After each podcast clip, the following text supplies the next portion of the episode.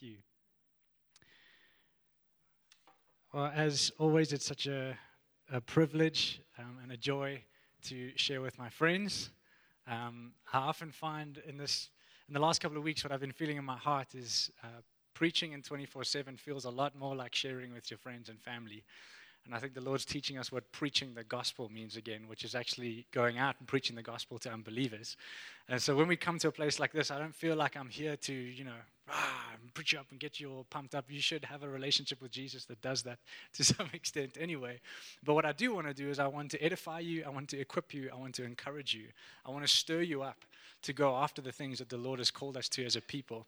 And just quickly before we get into the word, I didn't even know that you were going to say anything about Zimbabwe, but throughout the whole of worship, the Zimbabwean flag was just flashing through just my vision. And I just began to pray, and it's a very strange thing. It was a supernatural year when we were in Zimbabwe. I was about 8 or 9 years old. But if you take me to Bulawayo, I'll take you everywhere that we went. It's phenomenal how I remember the place. I remember the faces of the people. It was such a wild year for us as a family, and I always tell my friends, I remember driving there. We had sold our house, packed everything up, and we were in a green Polo Classic. And with this trailer packed with about 2 weeks of clothes, that's all we had. And we're driving off to Zim, and we crossed the border. It was really hectic at the border. We get across. We're driving now through this kind of like bush area, and we're coming towards Bulawayo. And I remember myself and Courtney. Courtney must have been about 3 or 4, and she was. We were sitting together in the back, probably playing. But I remember my mom turning around, and she looked at me, and she said, "Are you ready for an adventure with Jesus?" And it was such a surreal feeling as a kid, not knowing where we were going, where we were going to stay, what was happening. All I knew was my parents said Jesus told us to go to Bulawayo, and we sold everything that we knew, and that's where we were going. And it was wild. And as a family, I think a lot of people get quite frustrated because we talk about that year a lot. Because, and people go, I've heard this story like 7 times, but I have to tell you again because it's so real and exciting and amazing. But what I'm so stirred by is that what we experienced for that year is actually what God's called Christians to walk in. It's that kind of obedience, it's that kind of faith, it's that kind of community, it's that kind of mindset and mentality about advance, about take ground for the kingdom. I really feel exactly what my dad was just sharing, is that for my mom and dad as fathers over that church, I really believe there's going to be a restoration of relationship. But more than that, I feel like there's an inheritance in Zimbabwe that was robbed from us as a family. We used to always talk about how, hey, God just took us there for a year because he needed us to transition to church. And I don't know why, but this morning I felt like that's part of it, but there was more for us there, and there still is more for us. And the beautiful thing is now we're a part of a family and a community, which means it's your inheritance too. And so my encouragement to you is to start to pray into these nations that the Lord is highlighting, into the opportunities that he's opening for us, which leads me to share what I feel on my heart. And I want to talk about being a missional people. And if you haven't listened to Krista's message from last week, you need to go and listen to it again and again and again.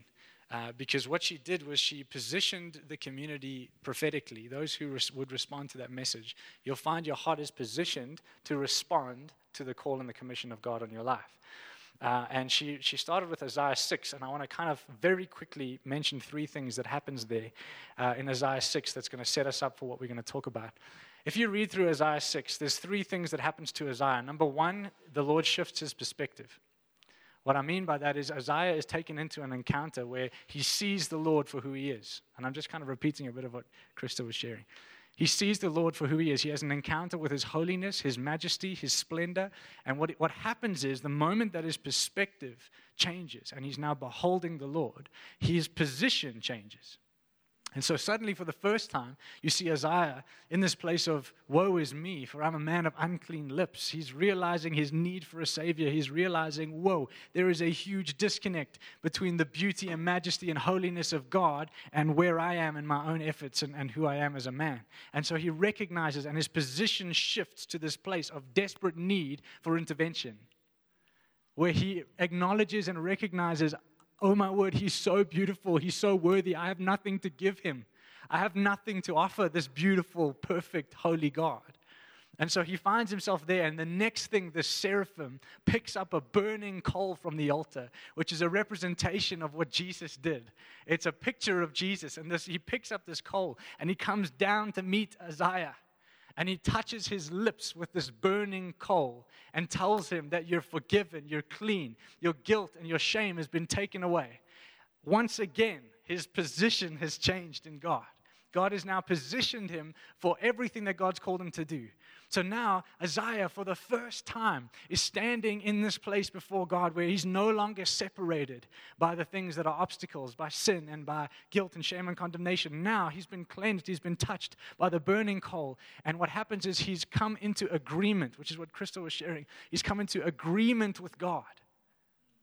Not because he did anything. God took this burning coal, touched his lips, and he's positioned in agreement with God, with Jesus, with the finished work of Jesus, way before its time. He enters into a covenant that is way before, right? And then what's so beautiful is for the first time it says, then Isaiah heard the voice of God. And what did the voice of God say? The first thing God says to Isaiah in his new position and identity is, whom shall I send? Who will go for us? The first thing God does for Isaiah is commission him. And I was just so encouraged by this and stirred because it's like sometimes the mentality is I've got to come in and get this long 2-3 years of training. I have a friend who's a pastor in a Methodist church and he has to go through 9 years before he can even pastor a church or do anything. There's an intense process. Nothing against that. I believe in process. But sometimes we have this picture that I'm not there. I'm not in that place to be commissioned by God. There's certain things that have to happen. I need to be this kind of person in order to be commissioned and called by God. But actually, when you read Isaiah 6, it's very simple.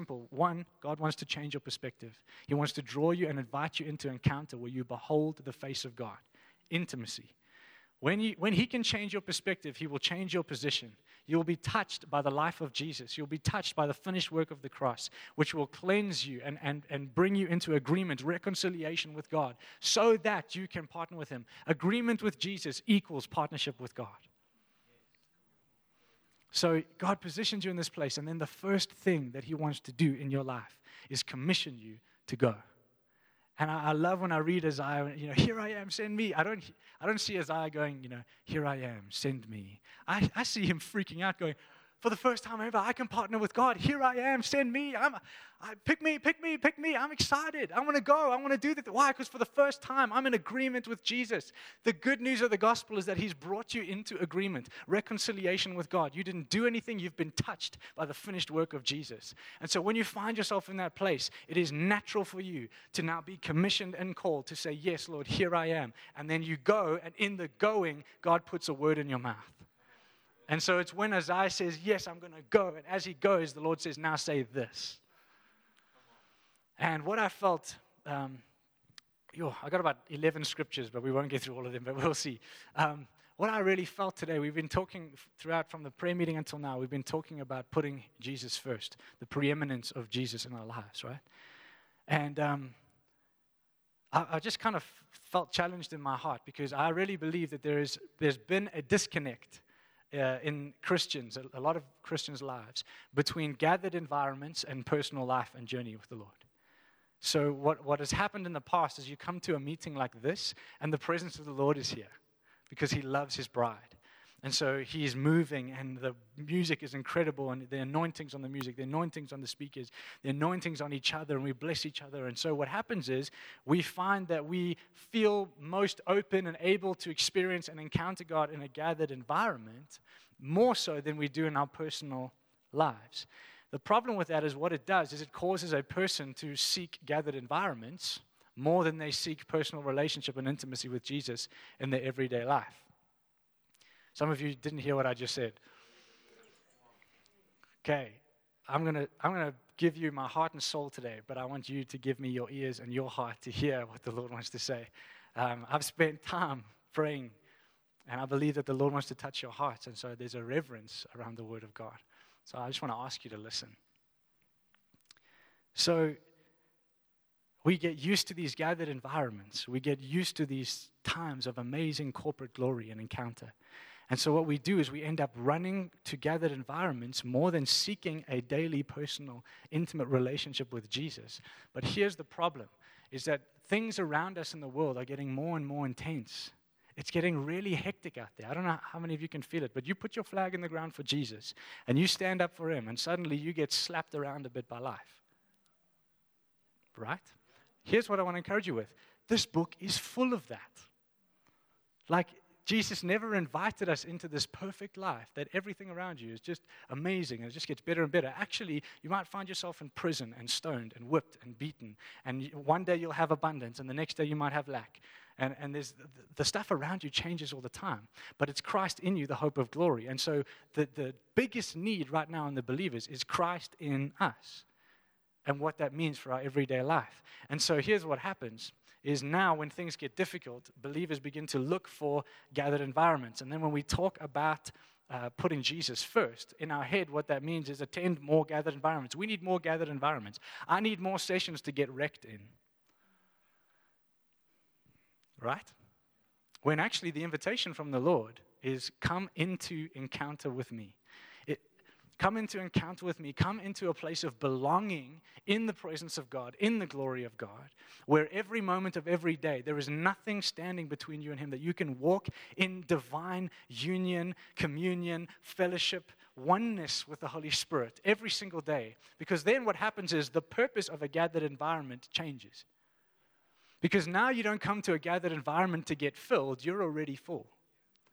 So what happens is it shifts from a well that we want to drink from to actually becoming this incredible river that's beginning to flow into spheres of influence, into the nations. We become a war room for the kingdom. We become the ecclesia, which is the council of God on the earth. The church is called to be God's heavenly government on the earth. The problem is we've spent so much time needing to get something from a gathered environment because we don't know how to live a daily Christian life. And so we come to these environments to deal with the stuff that's in our hearts and to ask God. And he loves you so much that he'll meet you every time. Every time. You know, He's so beautiful. He knows what your purpose and what your design is, but he loves you more than your purpose. And so he'll meet you. And you come and he'll meet you and he'll fill you and he'll touch you. But what he is doing is he's inviting you and drawing you to the Christian life, to life in Christ, okay? And so I want to shift this little perspective here with Isaiah 6. It is impossible to be a person of encounter and not be missional.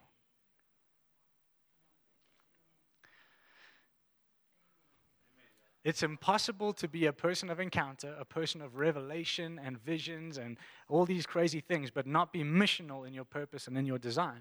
It's impossible. I'll tell you why. Because Jesus gave the Holy Spirit for a specific purpose.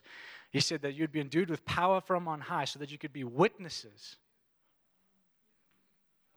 So Holy Spirit wants to have friendship with you and fellowship with you and communion with you so that he can form the likeness of Jesus Christ in your life. But the power of the Holy Spirit on your life is so that you can be a witness. And so what often happens again in this context of gathered environments is again and again and again, we keep coming and asking for more fire, more fire, more fire, more fire. We need your power. We need your glory. We need your, please, God, come. And God's going, wow, man, I came 2,000 years ago. Like, just think about how scary that. 2,000 years ago I came, and you're still asking me to come. And I believe in an increase in the manifestation of the fire of God, so don't get me wrong. But what we're crying out for, God's already given to us. But what he's asking us to do is to take that and serve the purpose of why he gave it, which is you're going to see the fruit of the dunamis power of Holy Spirit in your life when you go. Not when you gather, when you go. Just so you know, if you really think about it, we already have wild, powerful, swirly times when we gather. Like, we're as close to heaven. Sometimes in worship, I feel like I'm about to be snatched out of my body and I'm gone. Cheers, everybody. I'm going to go be with Jesus. We're there. So we keep asking for this increase in the gathered environment. And God's saying, I'm just looking for some increase in going. Makes sense, right? So there's some challenges. Let's go to Philippians.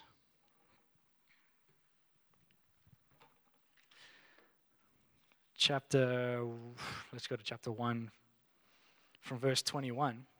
Amazing what Paul says here. He says, for me to live is Christ Amplified says, He is my source of joy, my reason to live. And to die is gain, for I will be with Him in eternity. If, however, it is to be life here and I am to go on living, this will mean useful and productive service for me. So I do not know which to choose if I'm given that choice, but I'm hard-pressed between the two. I have the desire to leave this world and be with Christ, for that is far, far better. Yet to remain in my body is more necessary and essential for your sake. Since I'm convinced of this, I know I will remain and continue with all of you for your progress and joy in the faith, so that your rejoicing for me may overflow in Christ Jesus through my coming to you again. Pause. Whoa. Like, take that scripture and just read that a few times over and over and over again. It just begins to soak in. And you go, here's this man who has encountered Jesus. His life has been transformed. He has given his life to Jesus. Given. Not his life anymore. It's Christ's life. And here he's saying is, for me to live is Christ, to die is gain. So he's saying, death, I'm not afraid of death. It's gain for me. Why? Because I'm going to be face to face with the one that I gave my life to. I live for that. So my highest call in life is to know Jesus, to minister to his heart. Death is not a scary thing for me. Death is the beginning of everything, right? But he says, let me just read it. If, however, it is to be life here and I am to go on living, this will mean useful and productive service for me. And he goes on to explain that if he's going to hang around here in the flesh and carry on living here, it's for your sake, not his, because death is gain for him. See, I don't know, but I read this, and this is a different perspective on living. This is a different way of living. This is another thinking process, his purpose, his reason for waking up every day. This is a different man to just a normal, everyday person who's trying to survive.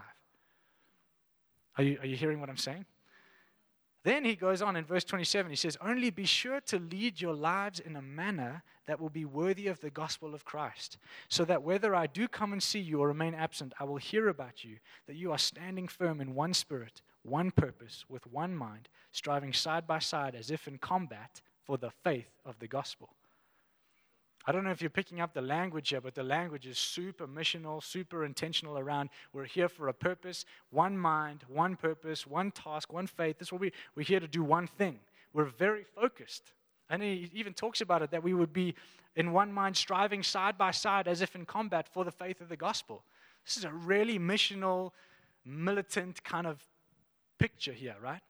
Then jump down to chapter 2. Therefore, if there is any encouragement and comfort in Christ, as there certainly is in abundance, if there is any consolation of love, if there is any fellowship that we share in the Spirit, if there is any great depth of affection and compassion, make my joy complete by being of the same mind, having the same love toward one another, knit together in spirit, intent on one purpose, and then I just love the Amplified that adds this, and living a life that reflects your faith and spreads the gospel.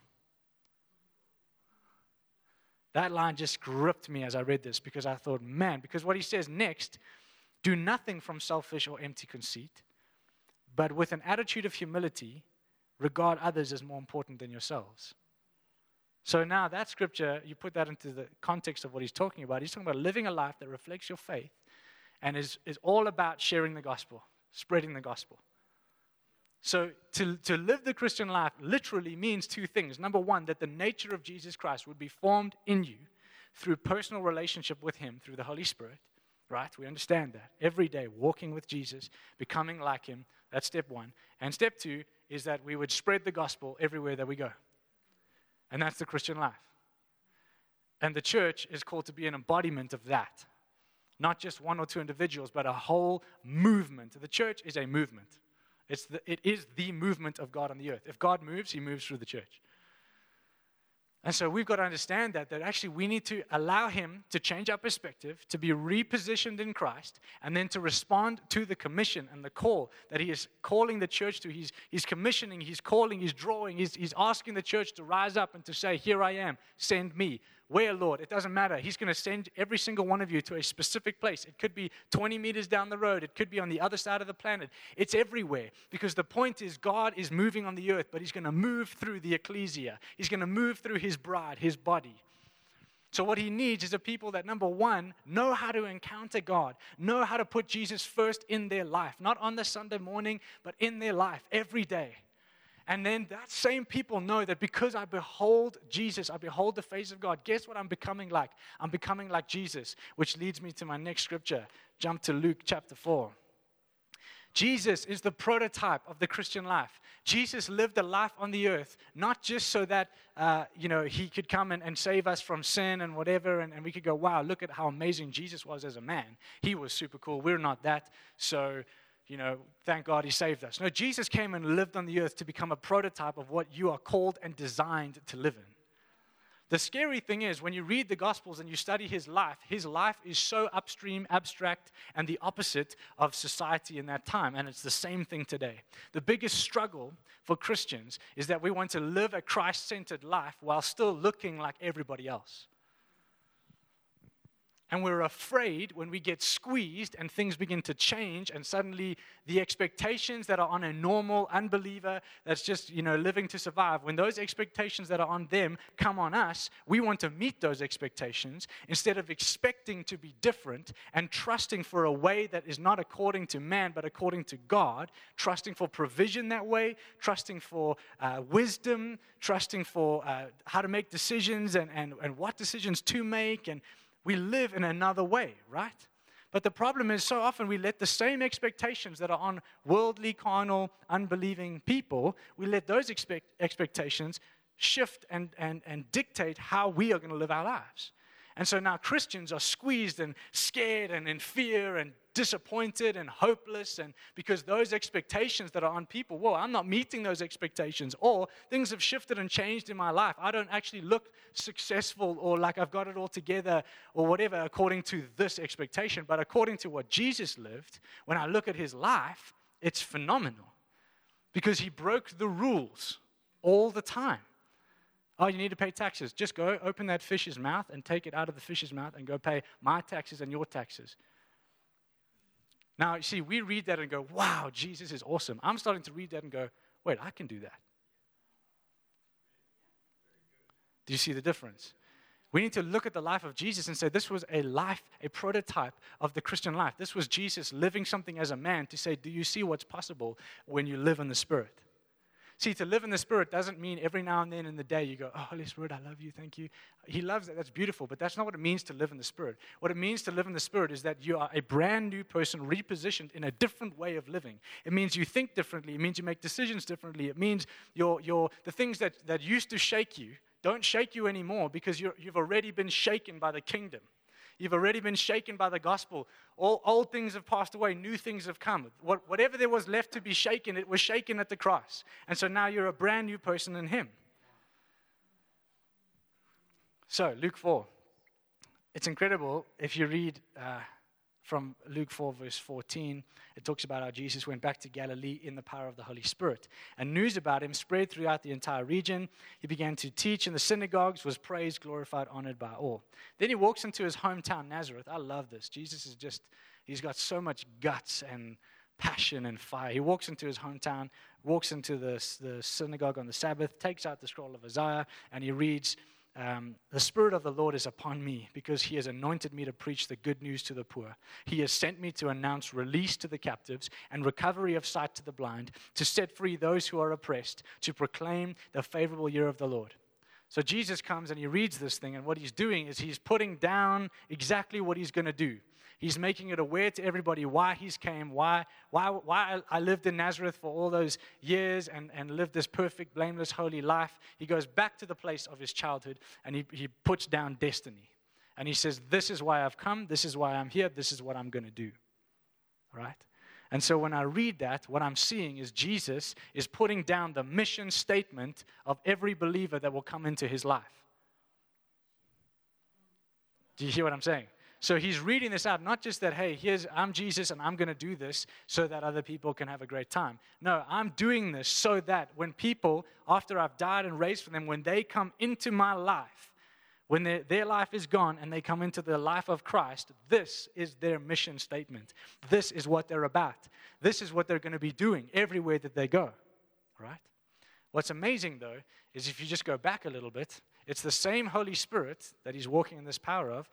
In John chapter 3, Verse 22 or 21, it says, "Now when all the people were baptized, Jesus was also baptized. And while he was praying, the visible heaven was opened. And the Holy Spirit descended on him in bodily form like a dove. And a voice came from heaven, 'You are my son, my beloved. In you I am well pleased and delighted.'" Just a quick picture there, position.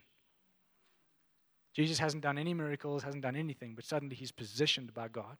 Then if you jump to the beginning of chapter 4, "Now Jesus, full of and in perfect communication with the Holy Spirit, returned from the Jordan and was led by the Spirit into the wilderness." The same Holy Spirit that has filled him with power to do what we saw, the Spirit of the Lord has come upon me because he's anointed me, all of that. That same Spirit was the one who led him into the wilderness for 40 days.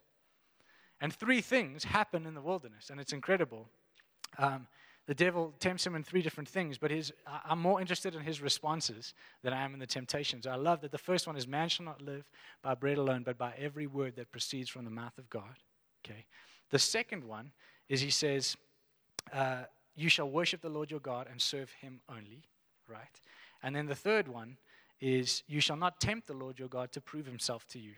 Now, I listened to those three things, and it's so incredible. It's a rich passage of Scripture. I'd encourage you to study it.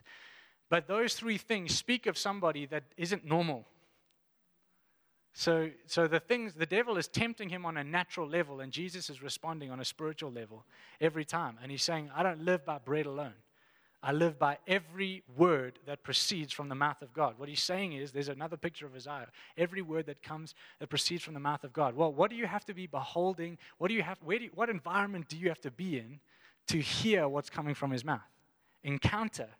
So Jesus is saying, first and foremost, dude, I'm not just a person of natural bread, yeah? I'm a person of encounter. I live off of the very voice of God. I live from a whole different realm, different perspective. That's where he starts out. And then Satan wants to throw at him, he throws at him kingdoms, and the way the Amplified words it, it says, Then he led Jesus up to a high mountain and displayed before him all the kingdoms of the earth and their magnificence and the twinkling of an eye. And the devil said to him, "I will give you all this realm and its glory, its power, its renown, because it has been handed over to me, and I give it to whomever I wish. Therefore, if you worship before me, it'll all be yours." And this is where Jesus says, "You shall worship the Lord your God, and him only shall you serve."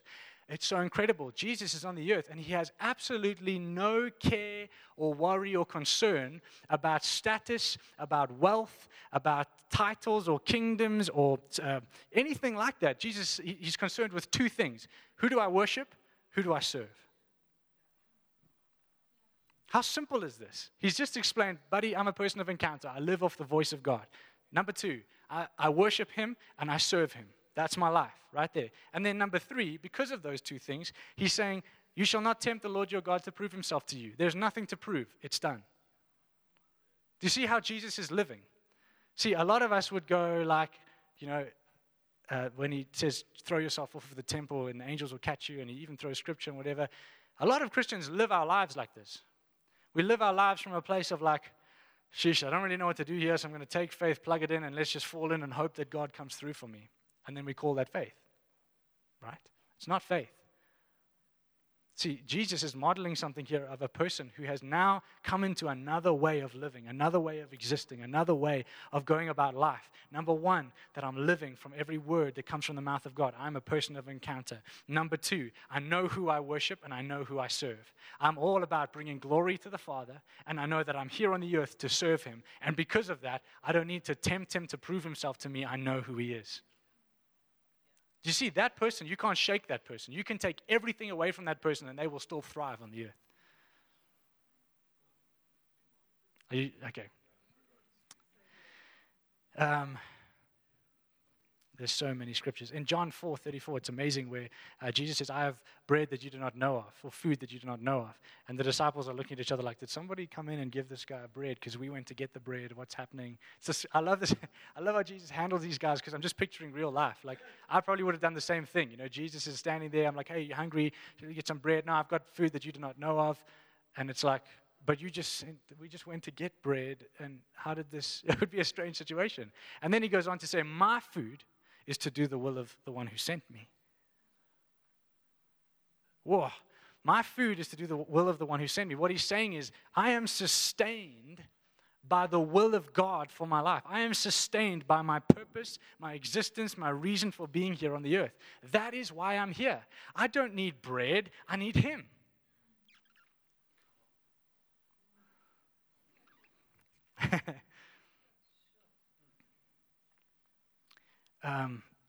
Very quickly, let's go to Matthew chapter 5. There's so many scriptures here, but I'll put them in the notes that we work through in Houses of Acts. Matthew chapter 5, verse 13. This is just a little sneak peek of probably what my mom will do next week. But it says, "You are the salt of the earth. But if the salt has lost its taste," and the Amplified says purpose, "how can it be made salty? It is no longer good for anything but to be thrown out and walked on by people. You are the light of Christ to the world. A city set on a hill cannot be hidden, nor does anyone light a lamp and put it under a basket, but on a lampstand, and it gives light to all who are in the house. Let your light shine before men in such a way that they may see your good deeds and moral excellence, and recognize and honor and glorify your Father who is in heaven." I'm trying to set us up here about what it means to be missional. Because number one, what we need to be is a people that are inside the life of Jesus. See, oneness with Jesus is not just that He came and made His home inside of me, but actually I have now also made my home inside of Him. So do you see this beautiful marriage? He has made His home inside of me. He acted first. He reconciled me to God. He healed me. He forgave me. He divinely enabled me and equipped me. But beyond that, because of that, I have responded and I have chosen to make my home inside of Christ. So now everything that He is who I am. Am I saying that I am Jesus Christ? No, I'm saying I'm a son of God, that I am walking in the prototype of heaven. I am walking in the life that Jesus paid for, that He made available for every single believer. And what's so incredible about that is it's two things, a life of encounter and a life of mission. And the church is a movement of the mission of God. It is. Believe me. And so, jump real quick to Acts chapter 1. There's a lot of scriptures, sorry. I shouldn't actually apologize for that. That's a good thing. So basically in Acts chapter 1, it says in verse 3 at the end, it talks about how Jesus was appearing to them over a period of 40 days and talking to them about things concerning the kingdom of God. Wow. Interesting. Jesus has been raised from the dead, and He meets with His disciples for 40 days, and He's not giving them the blueprint on how you're going to run my institutional church. This is the system that I like to use. I like to have worship leaders with skinny jeans. If they don't have skinny jeans, less anointing. He's not saying, by the way, no lattes, only double-shot cappuccinos. That's the best way to get the flow of the Spirit. He's not doing that. He's not even saying, hey, this is how you host a meeting, or He's not teaching them on anything to do with that. Guess what He's teaching them about? The kingdom of God. Why? Because that is the mandate of every believer. It is the mandate of the church on the earth, the kingdom of God, being introduced, being announced, and being established on the earth. You see, here's the beautiful thing. God's already moving on the earth. His Holy Spirit is beginning to draw people, and He's looking for harvesters. He's looking for vessels, sons and daughters that have yielded to Jesus Christ to bring in the harvest that He has already sown or sowed. Sown, thank you. And so this is what's so beautiful is Jesus is teaching them about the kingdom, right? And then in verse 5, it says, "For John baptized with water, but you will be baptized and empowered and united with the Holy Spirit not long from now." So when they had come together, they asked Him repeatedly, "Lord, are you at this time reestablishing the kingdom and restoring it to Israel?" He said to them, "It is not for you to know the times or epochs which the Father has fixed by His own authority, but you will receive power and ability when the Holy Spirit comes upon you, and you will be my witnesses to tell people about me, both in Jerusalem and in all Judea and Samaria and even to the ends of the earth." Beautiful little picture here. Jesus is explaining, you're going to be baptized in the Holy Spirit. I'm going to give you everything that you need to do what I've called you to do. Their first response is a knowledge response. We want to know, tell us the secrets. Are you restoring the kingdom to Israel at this time? I want to know the whole thing. Give me the information and the knowledge about what you're doing. And Jesus says, it's not for you to know that. Sorry, so He doesn't want you to know it all. But guess what He wants you to do? He says, you'll receive power and ability when the Holy Spirit comes upon you. For what? To be my witnesses. Isn't it incredible that Jesus is not so concerned with you having the information and the knowledge about how he's going to do it, what he's going to do. He's just not concerned about that. What he's concerned about is you being filled with the Holy Spirit so that you can be witnesses. Andrew Murray says something incredible. He says, you cannot be filled with the Holy Spirit and not be missional.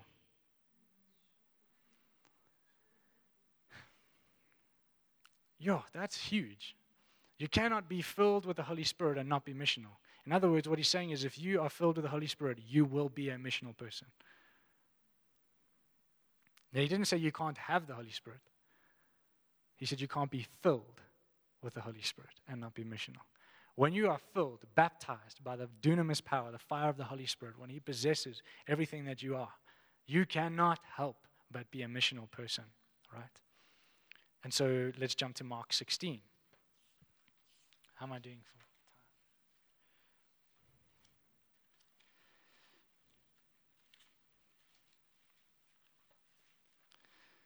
Mark 16, from verse 14. I'm just going to read for the sake of time as you guys are catching up. Later, Jesus appeared to the 11 disciples themselves as they were reclining at the table, and he called them to account for their unbelief and hardness of heart.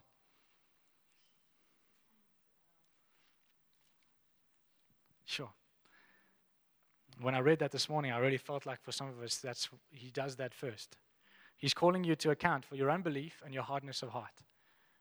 Where are you positioned? Where's your heart postured before the Lord? Because if you find that you're in a place of unbelief and hardness of heart, what you need to do, Isaiah 6, go listen to Krista's preach, what you need to do is go back, let him change your perspective, have an encounter with Jesus, seek the face of God, see him for who he is.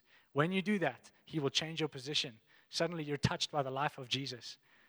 This is faith. You believe this. I've been touched by the life of Jesus. Now I've been brought into agreement, reconciliation with God. Because of that, Lord, what are you saying? The voice of God speaks to me, commissions me. Now I can be obedient and do what you've called me to do. So some of you need to check that space in your heart. Are you in unbelief or are you in hardness of heart? There's an answer to this. There's a way out of depression. There's a way out of frustration, disappointment, hurt, anger. There's a way out. His name is Jesus. You just need to start by seeing him. Okay? So he called them to account for their unbelief and hardness of heart because they had not believed those who had seen him. And he said to them, go into all the world and preach the gospel to all creation. I know this is so simple, but it's like, why are we not doing it then? Francis Chan has this beautiful analogy. He says, the game Simon Says? And if I say, Simon Says, pat your head, everybody pats their head. Nobody knows why, but Simon said it, so we all just pat our head, right?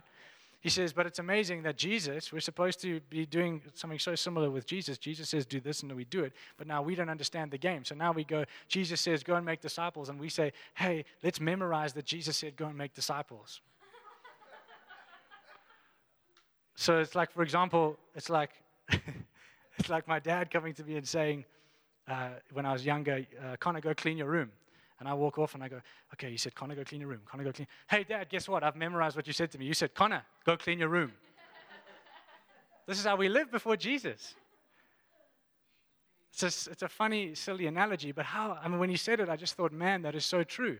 We understand Simon Says, pat your head because Simon told you to do it. But actually, Jesus is saying, go make disciples. And now what we do is we gather together in a room and we memorize it and we sing songs about it, but nobody's doing it. So Jesus says, this is what I want you to do. He doesn't say, I want you to get together, have these powerful services. He says, this is what I want you to do. I want you to go into the world and preach the gospel to all creation. Then he makes it fun. He says, he who has believed in me and is baptized will be saved. He who has not believed will be condemned. These signs will accompany those who have believed. In my name, they will cast out demons. They will speak in new tongues. They will pick up serpents. And if they drink anything deadly, it will not hurt them. They will lay their hands on the sick and they will get well. He's like, you know what? I want you to go and preach the gospel, but guess what? I'm going to make it so fun and so awesome for you because you're going to see things that you were never able to do. It was never possible. Now all of a sudden it's possible. Why? Because you're in the life of Jesus and you're being obedient. So here's the thing. Are you longing for a life of the supernatural? Are you hungry to see the power of God in your life? Are you desperate to see healing, signs, wonders, miracles? Guess where it starts? Go into all the world. Preach the gospel. That's what he's saying to the church. It's so simple. We keep going round and round the same mountain, looking for new ways to do things, looking for the next fresh way to engage people and get them to come to our attractional services. And God's saying, the reason you get together is for one thing and one thing alone, to bless my heart, to minister to me. And then in the middle of that, it's so incredible that while you're blessing God's heart, he gives you these gifts, fivefold gifts that equip you for the work of the kingdom, for the work of the ministry of reconciliation on the earth. So you come here to bless God, to be equipped and stirred, and to go out there and to preach the gospel and to see signs, wonders, miracles follow you everywhere that you go. That's why Damien's sharing the testimony. You can be on the phone, telesales or whatever, on the phone to Discovery, and the next thing you're preaching the gospel to somebody and they're getting rocked by the love of God. And they phone you back when the line cuts so that they can hear more about what you're saying about Jesus. Yeah, and you actually want to answer the phone when they phone you back. So I want to quickly just shift this. Have you got what I'm saying around being like Jesus, the prototype of his life? Because that's important before I say the next thing.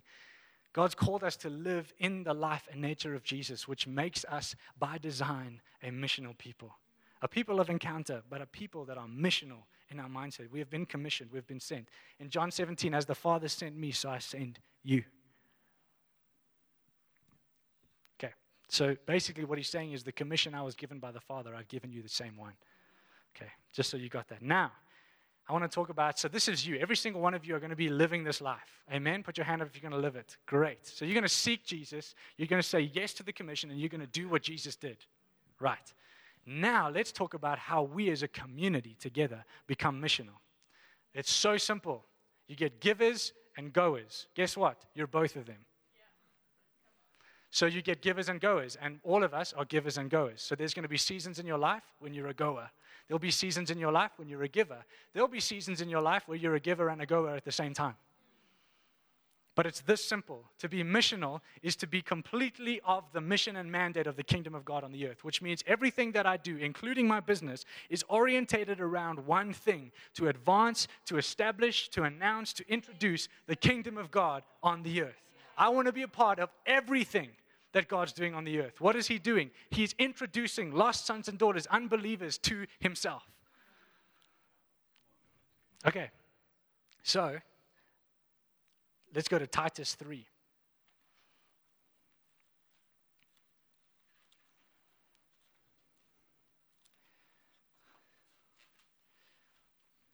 This is a strange scripture, but it's going to be awesome. Go to the end of Titus 3, chapter 3, verse 13. This is Paul, right? He's writing this letter to Titus, who he left in Crete to appoint elders to establish the church there. And then at the end here, he's just kind of wrapping this letter up. And then in verse 13 of chapter 3, he says, "Do your best to help Zenos the lawyer and Apollos on their way. See that they are supplied and lack nothing. Our people must learn to do good deeds to meet necessary demands, whatever the occasion may require, so that they will not be unproductive." Wowzers, I read this the other day and it smacked me in the face, because here's Paul writing to Titus saying, hey, I have an expectation on the church in Crete. I have an expectation that they send off these goers, people that are being commissioned by God to go into a specific region, that you send them off well, that they are supplied and that they lack nothing. And he says, do this because people must learn to do good deeds to meet the necessary demands, so that they will not be unproductive. Paul is saying we cannot allow communities of believers to become unproductive in the work of the kingdom. We become unproductive when we become inward focused, and even our own finances and our money and our time, it all becomes about us and my family and what I'm trying to build and this little personal thing. And it's not that God doesn't care about that, but it's this beautiful picture that actually when you are about the things of God, he provides for you. So, in light of that, 2 Corinthians chapter 9.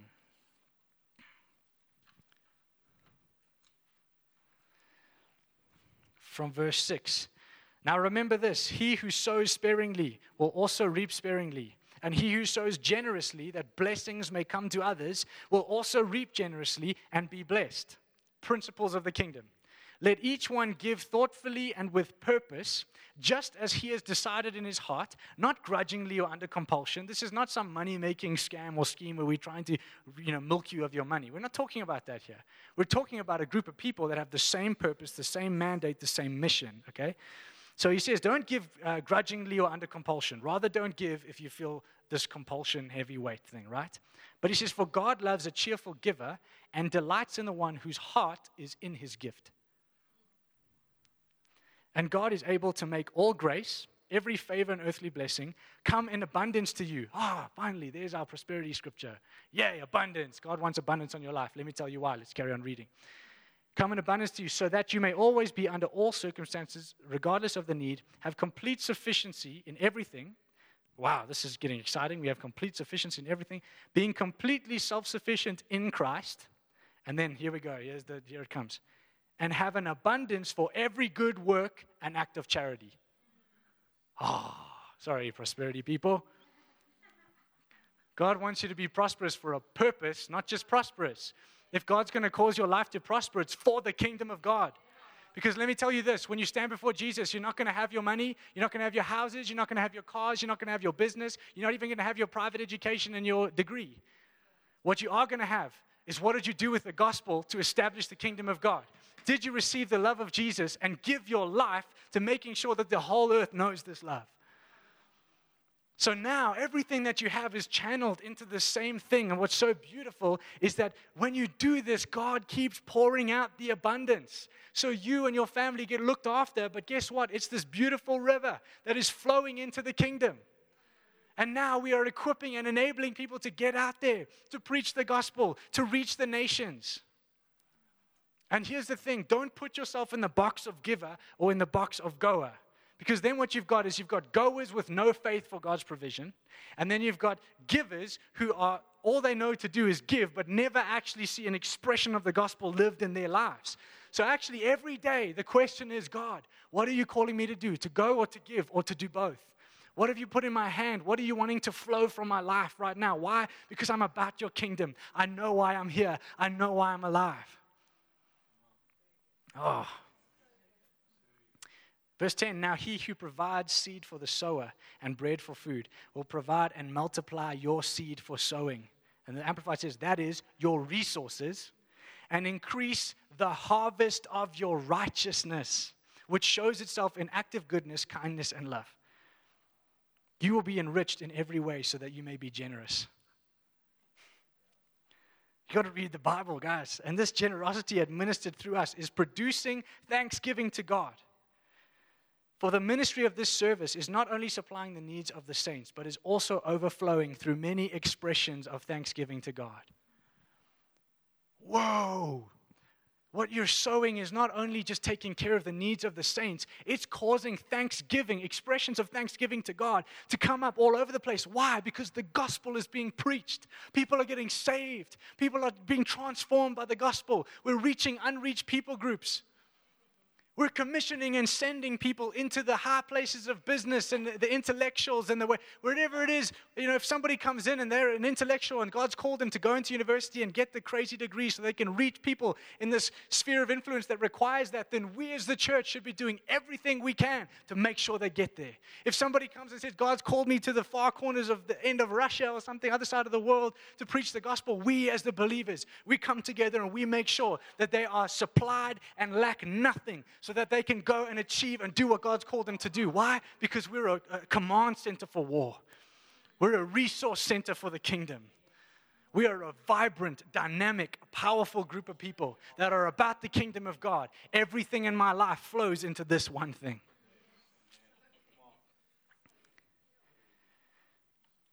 Whew, let me catch my breath. And then, should I go there? I love this. Let's just go there. It's the Bible. 3 John, third letter of John. Learn to love your Bibles. Man, you read this and it's like, I started highlighting my Bible. I never used to be a highlighter person. Now I have, but the problem is I want to highlight everything. So now I'm just like, actually, where do I stop? I just keep running my highlight. Actually, I've just become a full-time color-in person or whatever. I'm just coloring in my Bible. Okay, third letter of John from verse 3. There's only one chapter in case you guys were scrolling through the pages. Verse 3, for I was greatly pleased when some of the brothers came from time to time and testified to your faithfulness to the truth of the gospel message. So I just want to tell you who's writing this.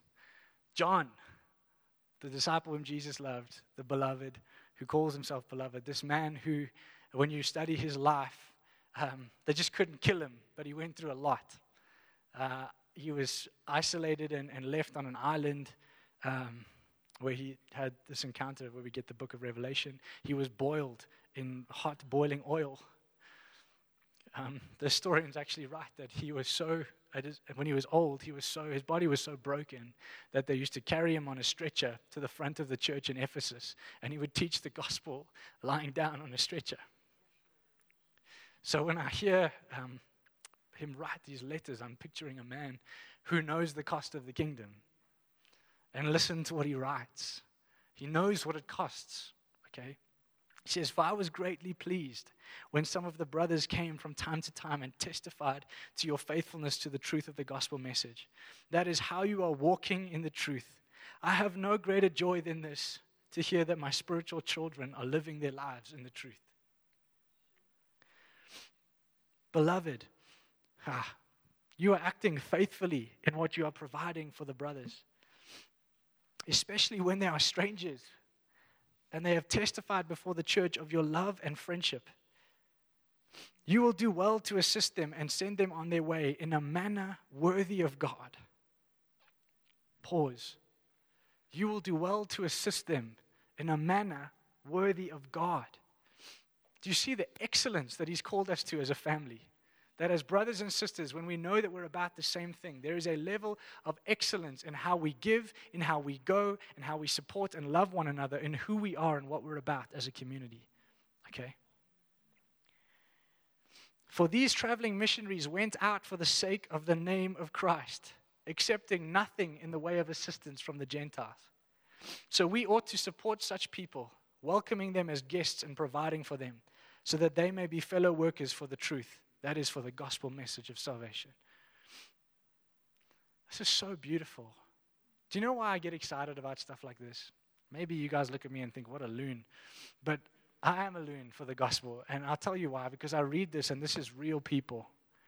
This happened. This is lives lived. And what's so beautiful is that right now, across the earth, lives like this are being lived. There are people that we don't even know about that are living this out, man, that this is the gospel. And my encouragement to you is I know that you live in a Western style. We live in a third world country, but in a Western style in Johannesburg. And it's hard because there's so many options. So you are given the ability to choose many, many things. A lot of people in the Middle East and in China and in different persecuted places, they don't really have that option. They've given their life to Jesus, which has isolated them from everything else, which means they've got one thing and one thing alone. I'm not saying it makes it easier for them. You haven't faced death for what you believe. I'm not saying it's easier. But what I am saying is we as believers need to rise up in faith, need to rise up and understand that the life of Jesus, what he's called us to live, it's going to look very, very abstract in Joburg because it's the total opposite of everything that an unbeliever is giving their life for. So the unbeliever is, if you have extra money, you need to be saving that, putting it aside, investing it, whatever, doing all these different things. The Christian is saying, I'm taking none of this with me when I go to heaven. So actually, if I've got extra, I'm sowing it into the kingdom. I'm sowing into the kingdom because guess what? What's the scripture? Where my heart is, where my treasure is, there my heart is also. So I'm going, wow, what do I treasure? What is the most valuable thing to me in my life?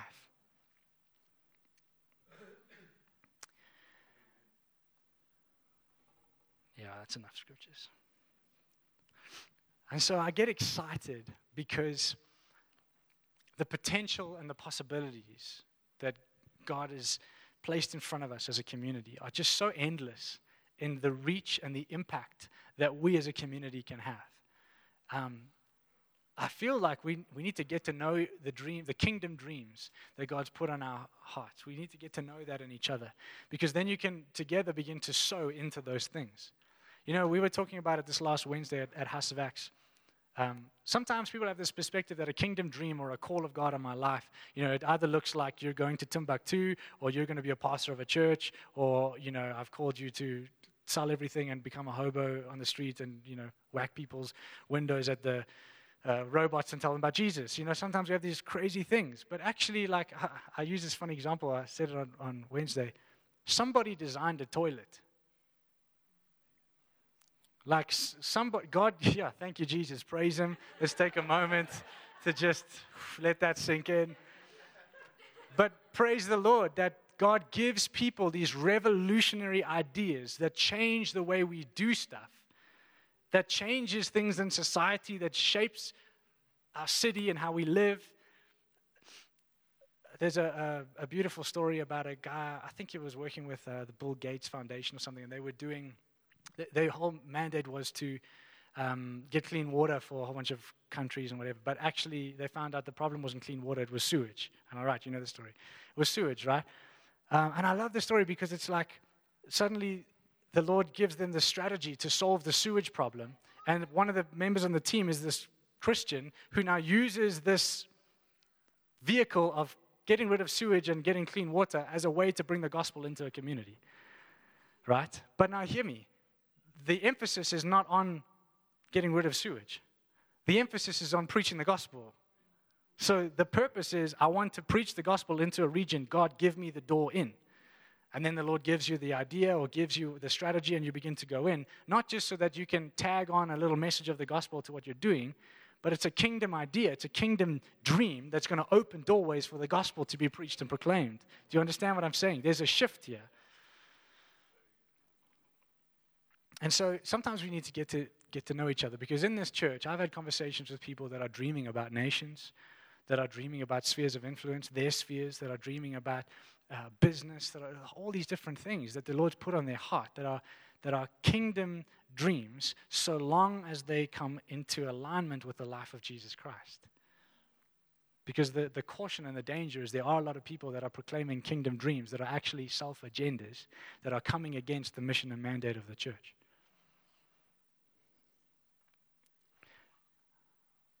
Two seconds, I'm just going to hit this vein.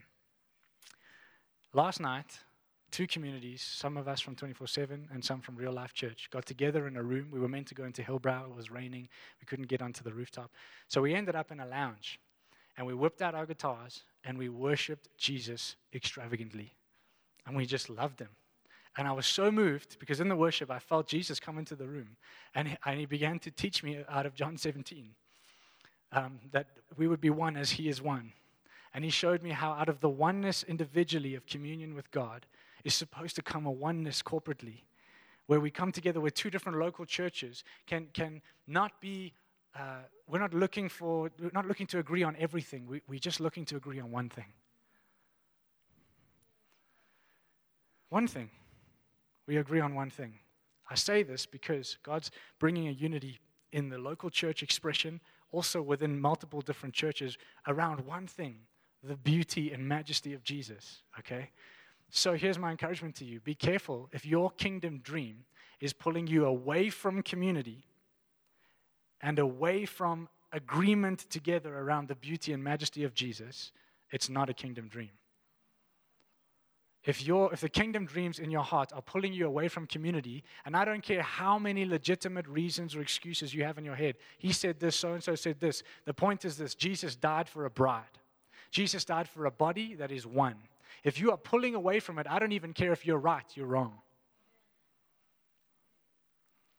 Because what Jesus is looking for is unity that comes through the Holy Spirit around the presence of Jesus, where you can put aside self-agendas and you can come into the life of Jesus, the life of the Lamb of God.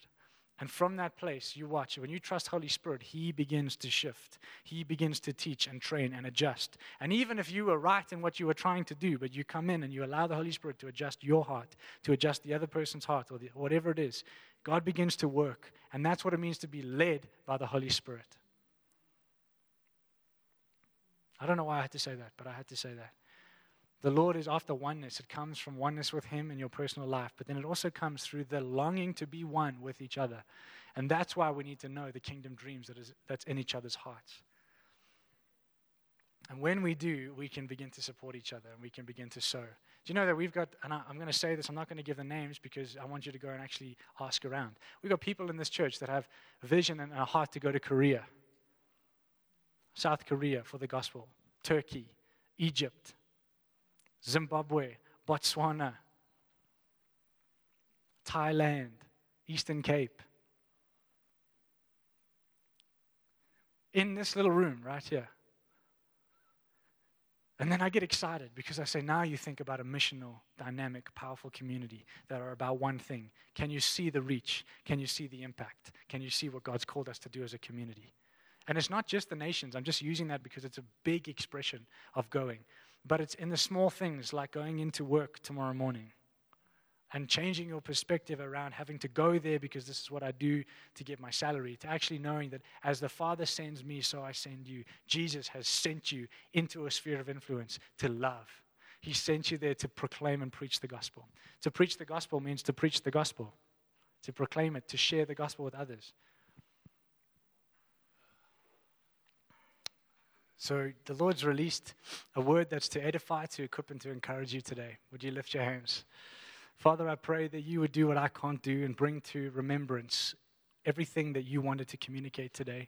I pray that it would excite us, that it would spur us on, that it would stir up our faith, that it would get us impactful in our thinking, Lord, that we would think impact, we would think mission, we would think transformation. Lord, that our whole lives would be laid at your feet, that your feet are the highest place. And so we want to be there forever, surrendered, yielded with you, Lord. So I thank you for your love, because the truth always comes in love. So I thank you that in your love today, as we receive your love, the truth will be planted deep in our hearts. And we just want to say yes as a community. We just want to say yes to you, what you've called us to individually and what you've called us to as a community. And I just speak the abundance of heaven over every life so that we can sow. I speak abundance over every single family here, over every single person, so that we can sow into our land, so that we can establish something here, so that we can sow into the brothers and sisters that are believing for nations, so that we can sow into education, so that we can sow into rescuing prostitutes and orphans and the ones that are stuck, Lord, that we would become so missional, Lord, carrying the kingdom of God, the light of God, into every single dark place in our city, in our nation, in our continent, and to the ends of the earth. And so I just say thank you, Holy Spirit. Thank you for what you've done today. I release this word, and I trust, Lord, that you breathe on this word, that you, Holy Spirit, would take away anything that's not you, but what is you. Let it produce much fruit in this community. Father, I ask that you help us to be fruitful, productive in the kingdom, not to be stagnant, not to be inwardly focused, but to see with your eyes. So, Lord, we gaze upon you. We change our perspective as we behold you and encounter you. Thank you that you've positioned us in Christ, agreement with Jesus, so that we can partner with God. And thank you that you've commissioned us, called us, set us apart. And you're saying this morning, whom shall I send? Who will go for us? Whom shall I send? Who will go for us?